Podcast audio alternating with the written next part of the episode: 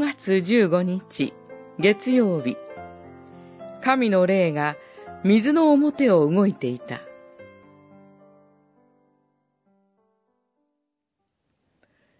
はじめに神は天地を創造された。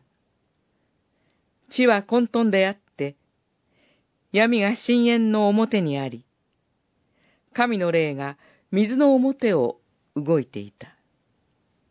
創世記一章一節二節。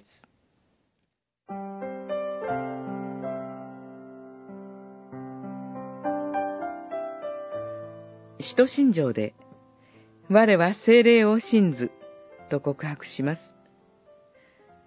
聖霊について何をどう信じているか、それを今週確認します。聖霊のことは、創世記の冒頭に記されていますので、問いごじゅうさんの答えにある通り、この方は永遠の存在、永遠の神です。天地創造の初めからおられた、ということです。天地創造の時、聖霊は何をしていたのか、その後どうなったのか。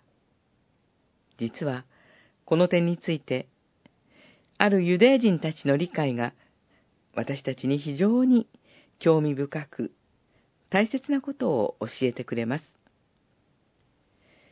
神の霊が、水の表を動いていたとありますが、動いていたという言葉は、雷が落ちる前のように、エネルギーが溜まってブルブルと動いている様を表す言葉だそうです。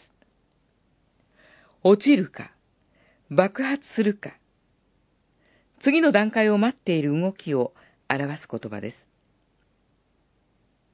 しかし、天地創造が終わっても、聖霊の次の段階の動きはありません。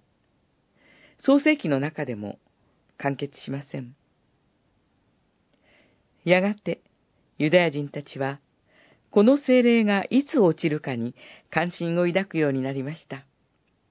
預言者の中では、イザヤが特に関心を持ち、救いの到来を予言するときに、ついに、我々の上に、霊が高い天から注がれる、と表現しました。